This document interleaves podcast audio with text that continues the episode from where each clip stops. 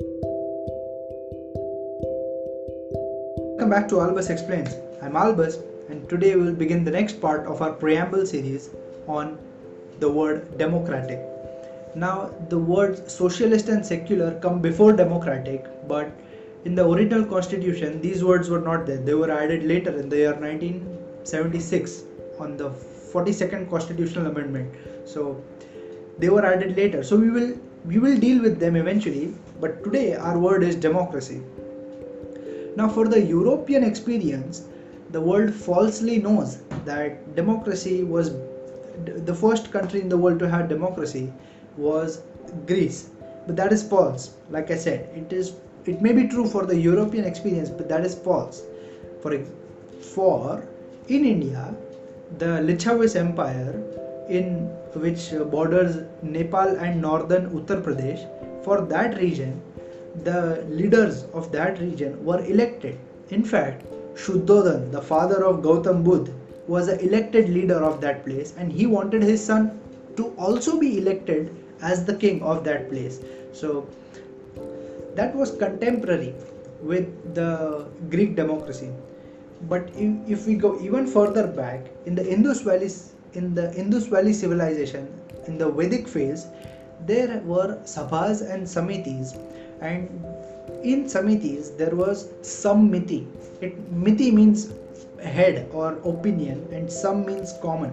So it means that the common opinion of the people was considered so the the sitting of the elders decided things on the opinion of the maximum number of people and that is basically the definition of democracy.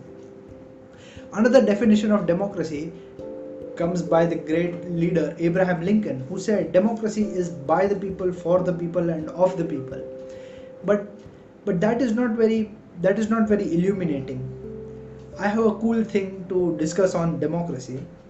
Plato wrote that he heard he heard things in his head just like his teacher Socrates and they heard things in their heads. Whenever they were about to do something uh, well let's say they were about to do something wrong they would hear a little voice in the back of their head telling them that what they were doing was wrong. And if they listened to that word it would it would be good. And if they didn't listen to that word they would feel that whatever they did they had a chance to not do that. So this little voice that they heard in the back of their head socrates and plato called it daemon okay? And now this daemon has the same root for the word demos that means people. So the word for the the word that says that the opinion of good, the good opinion of any brain, if collected, that becomes, and if ruling is done by that collect that collective, that is known as democracy. So that is that is how the that is how the democracy functions. But democracy has another feature to it, which means that it needs to have that election, that constant election regularly, freely, and fairly.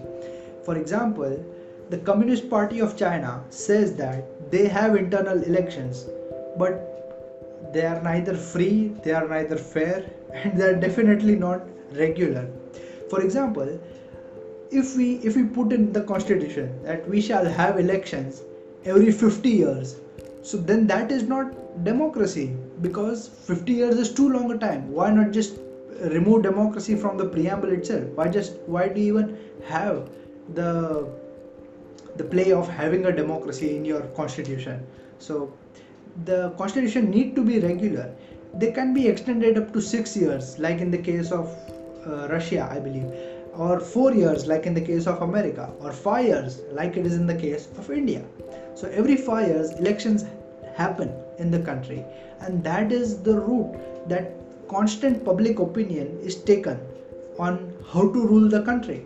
And this is the crux of democracy that whatever the government is, is responsible and not just responsible, answerable to the people. And this answerability pushes the government to strive for, for more good. So the daemon argument that i put forward earlier that applied to the government itself when it is constantly checked by the people themselves so the concept of democracy is is quite deep and it is the best thing that we have come up with. Like winston churchill famously once said democracy is the worst worst possible way to govern a country except all others which means all the others are worse than that. So that is how democracy comes into play so thank you